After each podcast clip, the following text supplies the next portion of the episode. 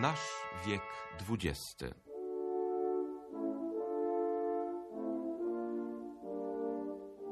Postacie, Celui qui fit triompher la France républicaine de l'Allemagne de Guillaume II.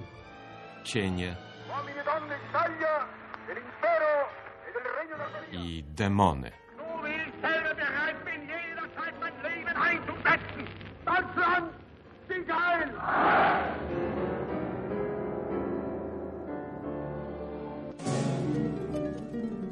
Dziś w naszej galerii postaci XX wieku Juan Domingo Perón, prezydent dyktator czy ojciec narodu, twórca argentyńskiego cudu gospodarczego czy jedynie zręczny demagog, człowiek legenda czy legendarna mistyfikacja. Oto pytania, na które chcielibyśmy w tej audycji odpowiedzieć.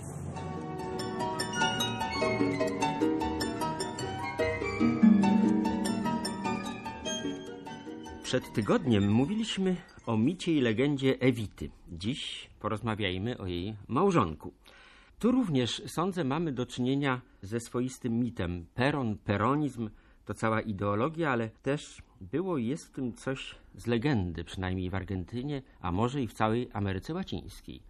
Czy zgadza się Pani z takim poglądem? Absolutnie, z tym, że ja bym może nie użyła słowa mitu, dlatego że mit jest czymś nieuzasadnionym realiami, natomiast jego postać, jego działalność stworzyła podstawy do tego, żeby taki mit powstał. Nasz gość, pani redaktor Jolanta Klimowicz. Czego wykładnikiem jest zresztą w tej chwili dominacja ruchu peronistycznego, czy raczej postperonistycznego to się nazywa, czy jak kto woli peronizm bez perona, no w tej chwili z Menemem, ale w każdym bądź razie było to coś bardzo istotnego dla Argentyny, a Argentyna miała kolosalny wpływ na resztę kontynentu.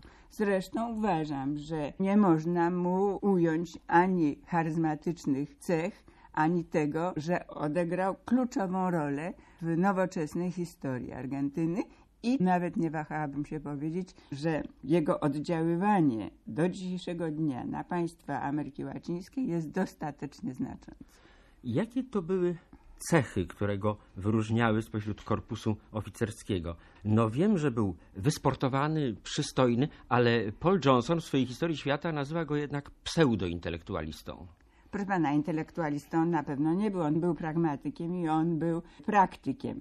Ale przede wszystkim ja myślę, że tu trzeba sięgnąć do jego pochodzenia i do jego przyzwyczajeń. Pan powiedział, że był przystojny. No nie wiem, to jest bardzo subiektywne pojęcie i prawdopodobnie zgodnie z normami latynoamerykańskimi. Tak, no czy on byłby taki przystojny w Europie i wśród nas, to miałabym do tego pewne zastrzeżenia. Postawny brunet, wysoki. Inni lubią blondynów no tak. średniej postury. Pochodził z rodziny landlordów, posiadaczy ziemskich z południa Argentyny. Wychował się, jak zawsze podkreśla, wśród pampasów. Był dobrze wysportowany. Wśród sportów, które uprawiał, poza konną jazdą, wyścigi samochodowe i motocyklowe. Kiedyś nawet uległ dosyć ciężkiemu wypadkowi, co zresztą nie przeszkadzało mu w tym, żeby powrócić do pracy tego samego dnia. W ogóle był to tytan pracy, był to pracoholik no, z charakteru po prostu. Peron po skończeniu szkoły średniej poszedł na Politechnikę, co mu bardzo dobrze szło, był bardzo zdolnym studentem. Ale zamieszkał z innymi młodymi ludźmi na stacji w Buenos Aires, gdzie studiował. Tak się złożyło, że jego wszyscy ci przyjaciele byli studentami szkoły wojennej, szkoły oficerskiej. To wpłynęło na zmianę jego decyzji i przeniesienie się do szkoły oficerskiej, którą skończył z odznaczeniem jako podporucznik piechoty w roku 1913. Niech pan sobie wyobrazi, bo on przecież się urodził w 1895 roku. I jako oficer mający podstawy politechniczne, no wyróżniał się chociażby tym, i reprezentował coś więcej aniżeli reszta oficerów, którzy włączyli się do życia państwowego. W roku 1938 czyli że tutaj przeskakujemy dosyć duży okres w jego życiorysie. Peron zostaje wysłany jako atasze wojskowy do Rzymu, ale najpierw kończy jakieś kursy w szkole wojennej w Berlinie. Jest to czas, jak pamiętamy, wytwarzania się wszelkich możliwych prądów faszystowskich, no i oddziaływania Niemiec hitlerowskich i faszyzmu Mussoliniego. Peron był pod wielkim wpływem i wyrażeniem działalności Mussoliniego. Zresztą to, co widział w Niemczech, również mu się bardzo podobało. Proszę sobie wyobrazić, że on pozostaje w okresie wybuchu wojny, zaraz po niej, jeszcze ciągle w Europie, po której jeździ, którą zwiedza. W międzyczasie studiuje również w Szkole Strzelców Alpejskich w Innsbrucku. Mówi o zjednoczeniu narodów niemieckich w Europie, a w 1940 roku, nie wiem czy jako obserwator, w każdym razie wchodzi z oddziałami niemieckimi do Paryża. A, Tak. mało znany szczegół z jego Ja biografii. myślę, że prawie nieznany. Tak. W każdym razie ja to zaczerpnęłam z jego własnej relacji, z jego pamiętników. No więc to jest to przygotowanie jego wojskowe w momencie, kiedy on wraca do Argentyny. Co jest rzeczą bardzo ciekawą. Kiedy on wraca do tej Argentyny, to jest już przekonany, pomimo zwycięstw Hitlera na wszystkich frontach, o tym, że państwa osi, których jest zwolennikiem i na których zarabia, dlatego że Argentyna dostarcza surowców państwom osi. Niemniej na podstawie posiadanych obserwacji stwierdza, że państwa osi przegrają wojnę. To nie jest od razu brane pod uwagę, a może nawet nie bardzo traktowane na serio. No on nie jest osobą decydującą. Tak, do władzy wyniósł go wojskowy zamach stanu 4 czerwca 1943 roku, chociaż nie on stał na czele przewrotu. On pojawił się w tej tak zwanej grupie zjednoczonych oficerów, którzy jeszcze wówczas byli pułkownikami zresztą. Był to pucz pułkowników. Przyczynili się do obalenia legalnej władzy. Po zwycięstwie hunty został tylko ministrem pracy i bezpieczeństwa socjalnego. On został najpierw w rządzie generała Farella, ministrem wojny. Aha. Równocześnie pełnił funkcję wiceprezydenta w tymże rządzie. I on poprosił, żeby również powierzono mu kierownictwo Ministerstwa Pracy i Zabezpieczeń Społecznych. To się wszystko odbywa w czasie wielkich niepokojów społeczno-politycznych w Argentynie. Posłuchajmy, jak charakteryzuje naszego bohatera i jego początkową działalność Paul Johnson w swojej historii świata od roku 1917 do współczesności. Peron przekonał się, że zaskarbiwszy sobie względy świata pracy, może zapewnić sobie poparcie mas. Będąc ministrem pracy, przejął kontrolę nad związkami zawodowymi. Odtąd rozpoczął się proces korupcji przywódców związkowych i Peron przekupił cały ruch związkowy.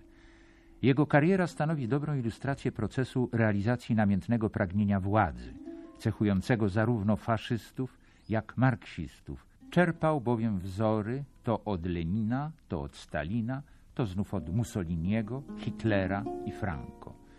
Posiadał wielki urok osobisty, głos urodzonego mówcy i dar ideologicznego pustosłowia.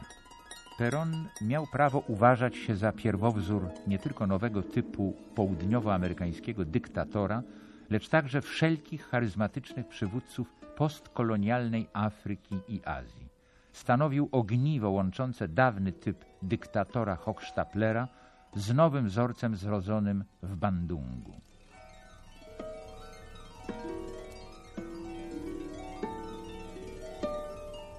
Tak, no tu dochodzimy do pojęcia peronizmu. Przede wszystkim wydaje się zaskakujące, że ten zawodowy oficer, grawitujący w stronę silnej ręki, silnej władzy, opiera się na związkach zawodowych i właściwie one go jak gdyby wynoszą do władzy. Czy to nie jest zbyt duże uproszczenie? No na pewno, ale przypuszczam, że był to również instynkt. On był bardzo bystrym obserwatorem, nie tylko w Europie, nie tylko jeżeli chodzi o sprawy wojskowe, ale i społeczne.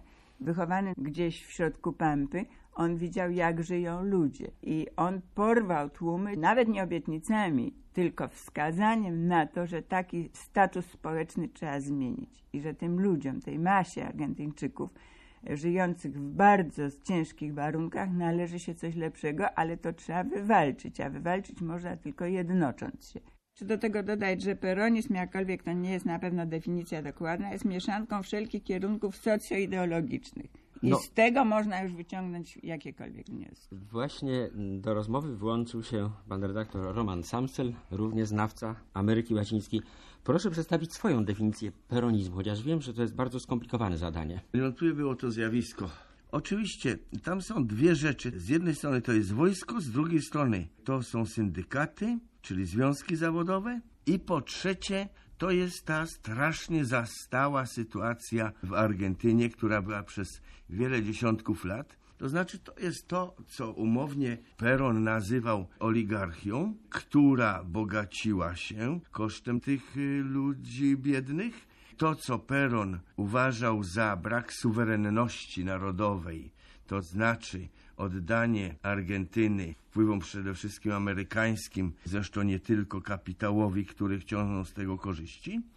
No i była to niesłychana, bardzo silna jakby akcja wyzwolenia Argentyny spod obcego kapitału, co potem się bardzo zemściło na Peronie. No i korzenie ewidentnie faszyzujące u Perona, ponieważ on był atasze wojskowym w Rzymie. Mówiliśmy o tym. E, właśnie, ale tam on powiedział, że podziwia Mussoliniego, ale nie popełni tych błędów, które popełnił Mussolini.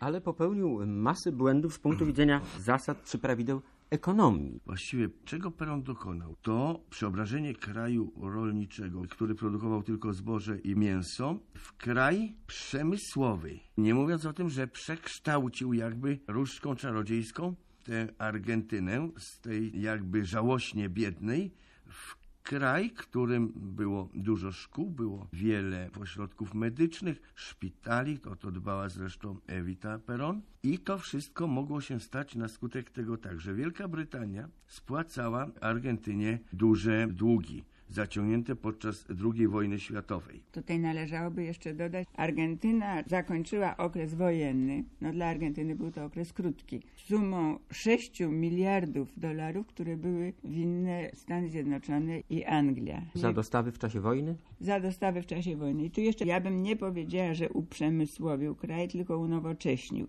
Zaczął rozbudowę nowoczesnego przemysłu. Zapoczątkował roboty publiczne, do czego zaangażował ogromną ilość ludzi. W okresie swego Pierwszej okresu prezydentury? pierwszej prezydentury było zaczęte i wykonane 75 tysięcy projektów dotyczących budów publicznych. Wybudowano 8 tysięcy szkół, kilkanaście tysięcy szpitali. Ludzie dostali zatrudnienie poza rolnictwem. No, to nie zawsze daje dobre rezultaty końcowe. No niemniej hasła bardzo demagogiczne i bardzo populistyczne w pierwszym okresie znajdowały pokrycie w tym, co się działo w kraju. Jechał na fali nacjonalistycznej i opierając się na swoich przekonaniach germanofilskich czy faszystowskich po prostu, bo on przez Amerykanów był po prostu traktowany jako faszysta i między innymi jednym z wielkich konfliktów za czasów jego prezydentury był konflikt pomiędzy ambasadorem panem Spurille Bradenem a Peronem. Pomogło mu, bo spór się zaczął jeszcze przed wyborami, do dojścia do władzy, dlatego że jednym z haseł wyborczych było Peron albo Braden. Ale nim do No tego... i zaraz, ale ja muszę coś jeszcze powiedzieć.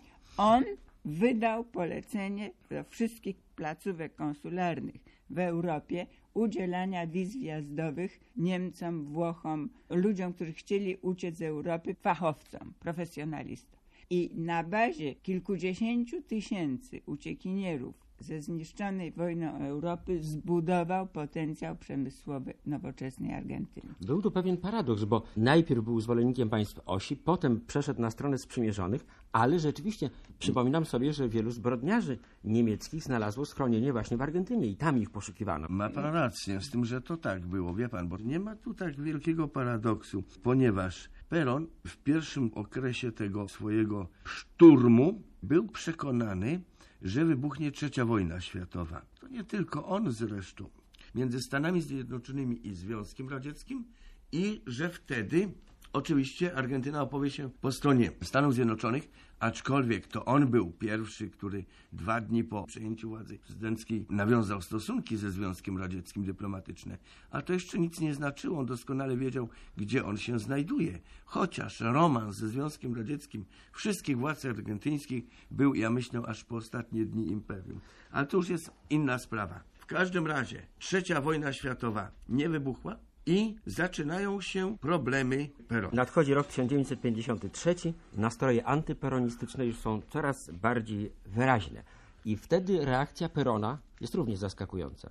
Zniesienie wolności prasy, wzięcie w garść studentów, uniwersytety, gdzie tam były niepokoje głównie. No, zawsze był zwolennikiem rządów silnej ręki i jego hasła populistyczne przede wszystkim miały na celu dojście do władzy.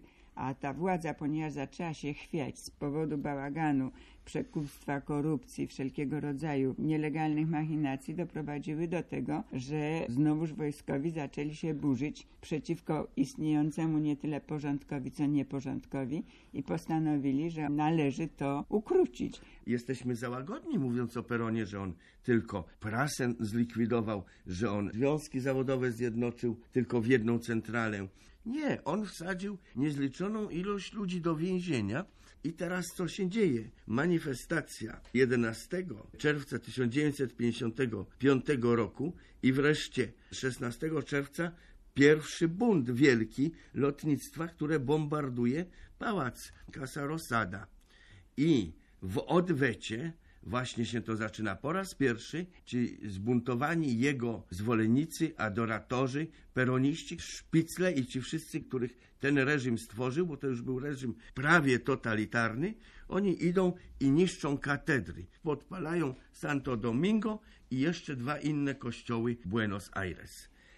W tym momencie Peron wchodzi w decydujące starcie z kościołem, z którego już się nie podniósł. 19 września 1955 roku Peron zmuszony jest do złożenia dymisji, prawda? I opuszcza kraj. No i udaje się do Paragwaju i myślę, że tu też jest jakaś bardzo charakterystyczna wykładnia jego osobowości, dlatego że miał stosunki w krajach Ameryki Łacińskiej, której wówczas jeszcze dominowały rządy demokratyczne, udaje się do Paragwaju, gdzie już objął władzę Stresner, który wysyła po niego specjalną kanonierkę do usiadla Platy i zabiera go do Asunción.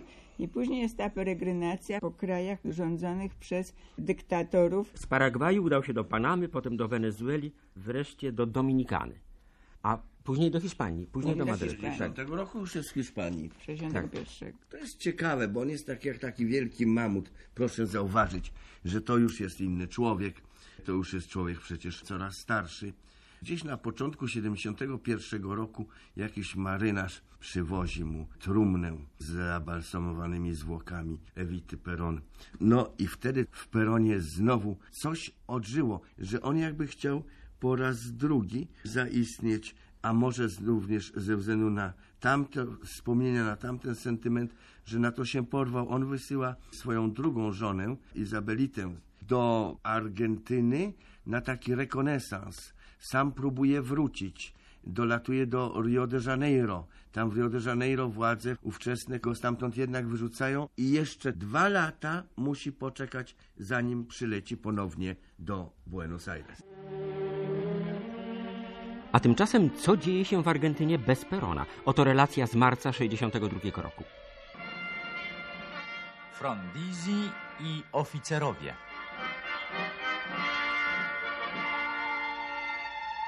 Z Argentyny nadchodzą niespokojne wieści. Rząd unieważnił wybory w pięciu prowincjach, gdzie zwycięstwo odnieśli zwolennicy byłego dyktatora Perona. W wyniku ostrego kryzysu politycznego rząd podał się do dymisji. W czwartek radio waszyngtońskie doniosło. Dispatches from Argentina say President Frondizi Depesze z Argentyny podają, że prezydent Frondizi i dowódcy wojskowi zgodzili się na utworzenie gabinetu koalicyjnego. Nazajutrz przyszły inne wieści. Frondizi nie osiągnął porozumienia z opozycją. Związki zawodowe proklamowały 24-godzinny strajk. Partia Postępowych Demokratów opublikowała oświadczenie, w którym stwierdza, że sprzeciwiając się woli ludu wyrażonej w wolnych wyborach, rząd działa wyraźnie na szkodę demokracji. Szerzą się pogłoski o przygotowywaniu wojskowego zamachu stanu. W tym samym 1962 roku ówczesny korespondent Polskiego Radia w krajach Ameryki Łacińskiej, redaktor Edmund Osmańczyk, donosił. Oba państwa, Argentyna i Brazylia, rządzone są dziś przez rządy proamerykańskie, przy czym w obu krajach czynnikiem decydującym o systemie rządów jest konserwatywna, prawicowa generalicja związana jak najściślej z Pentagonem. Ale czy stan ten można uznać za długotrwały? Oba południowoamerykańskie olbrzymy, Brazylia wielkości całej Europy i Argentyna wielkości zachodniej Europy mają wciąż nierozwiązane swe ogromne problemy socjalne i mało jest prawdopodobne, by zostały one rozwiązane przez obecne rządy. Jest poza tym jeszcze jeden element o nieznanej sile wybuchowej. Nacjonalistyczne uczucia i ambicje w korpusach oficerskich obu krajów. Można przypuścić, iż obecne rządy konserwatywnych generałów zawiodą i napięcia socjalne wzrosną tak silnie, że grozić będą lada chwila wybuchem. Powstaną zatem dwie możliwości. Jedna przewrotu rewolucyjnego, druga przewrotu pałacowego, kiedy wojsko, zachowując władzę, zmieni dowódców na wzór naserowski. Okazuje się, że jednak, bo to już jest inne pokolenie zupełnie. I ci ludzie, na przykład studenci, którzy byli antyperonistyczni, teraz studenci się stają properonistyczni. To znaczy, tamta legenda zaczyna wracać. Trzeba wziąć pod uwagę jedną rzecz, że represje stosowane wobec jakiejkolwiek formy opozycji za czasów rządów zmieniających się generałów były tak silne, że to spowodowało szalone reakcje społeczne i wytworzyło drogę do powrotu peronizmu niewątpliwie bardzo już wyidealizowanego. Wiadomo jednak było, że Peron, który nie mógł przyjechać do Argentyny, bo no po prostu nie miał prawa powrotu do własnego kraju, wobec czego trzeba było zdecydować się na postulowanie jakiejś kandydatury, która miała szansę na to, żeby zwyciężyć. Takim kandydatem okazał się Campora. Campora wybory rzeczywiście wygrał ogromną ilością głosów i po miesiącu zrzekł się władzy na korzyść Juana Domingo Perona. Oni chcieli wrócić do tej sielanki, którym był pierwszy okres peronistyczny.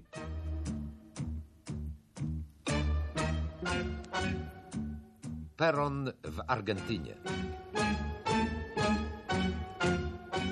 Po 18 latach życia na wygnaniu do Buenos Aires powrócił 77-letni były prezydent Juan Perón. Ze wszystkich zakątków kraju i aż z dalekiej ziemi ognistej przybyło kilka milionów ludzi, by go powitać. Nigdy w historii tego kraju nie organizowano tak gigantycznej uroczystości. Ale to, co miało być radosnym świętem, stało się katastrofą. Sprawozdawca radiowy z Buenos Aires relacjonował.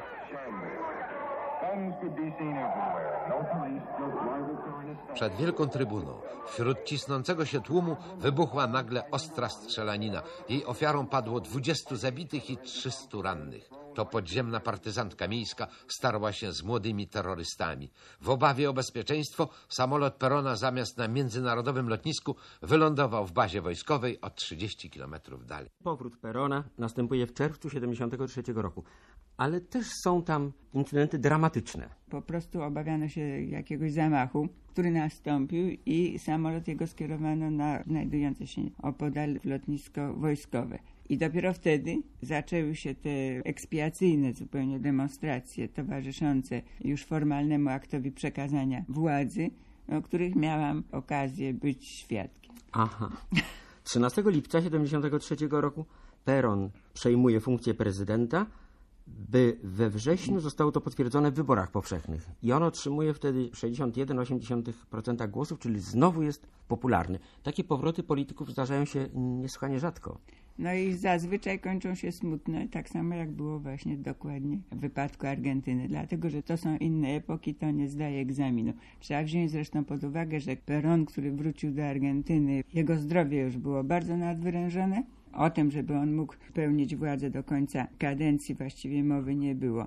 I znowuż ten jakiś paradoks latynoamerykański, że on na łożu śmierci zaprzysięga swoją żonę, która była wiceprezydentem w jego rządzie, nie mając do tego żadnych absolutnie w ogóle Prerogatyw. prerogatyw, żeby ten urząd pełnić, co doprowadza do już kompletnego rozkładu Argentyny. Ona sobie nie może poradzić z machiną Mowa o. Marii Estelli, Martinez. zwanej Izabelitą. Zwaną Izabelitą z czasów, kiedy kierowała zespołem ludowym w Panamie, właśnie tam, gdzie Peron ją poznał, zaangażował potem jako swoją sekretarkę i wreszcie się w Madrycie już z nią ożenił. Zwróćmy uwagę, że miał skłonność do aktorek, bo jedna była aktorką i druga, a obydwie uczestniczyły w polityce. Natomiast to, co pani mówi, tak, to już był inny czas, to już był inny kontynent. Ale dla mnie nie to jest takie istotne. Dla mnie jest postać Perona istotna. Jego porównywano do Leona III, porównywano go do Lenina, porównywano go do Mao Tse-tunga. W końcu on był Peronem. I Argentyna jednak pomimo tych tragedii, które przeżyła później, nie wpadła w jakiś straszliwy totalitaryzm, który mogła wpaść, aczkolwiek wyraźne akcenty tego totalitaryzmu były za czasów Perona, szczególnie w drugim okresie. Ale to, że po kilkudziesięciu latach już inne pokolenie przyjęło tak Perona, to było jego tym największym zwycięstwem. Już nie to, że rządził, bo wiadomo było, że rządzić już w zasadzie nie.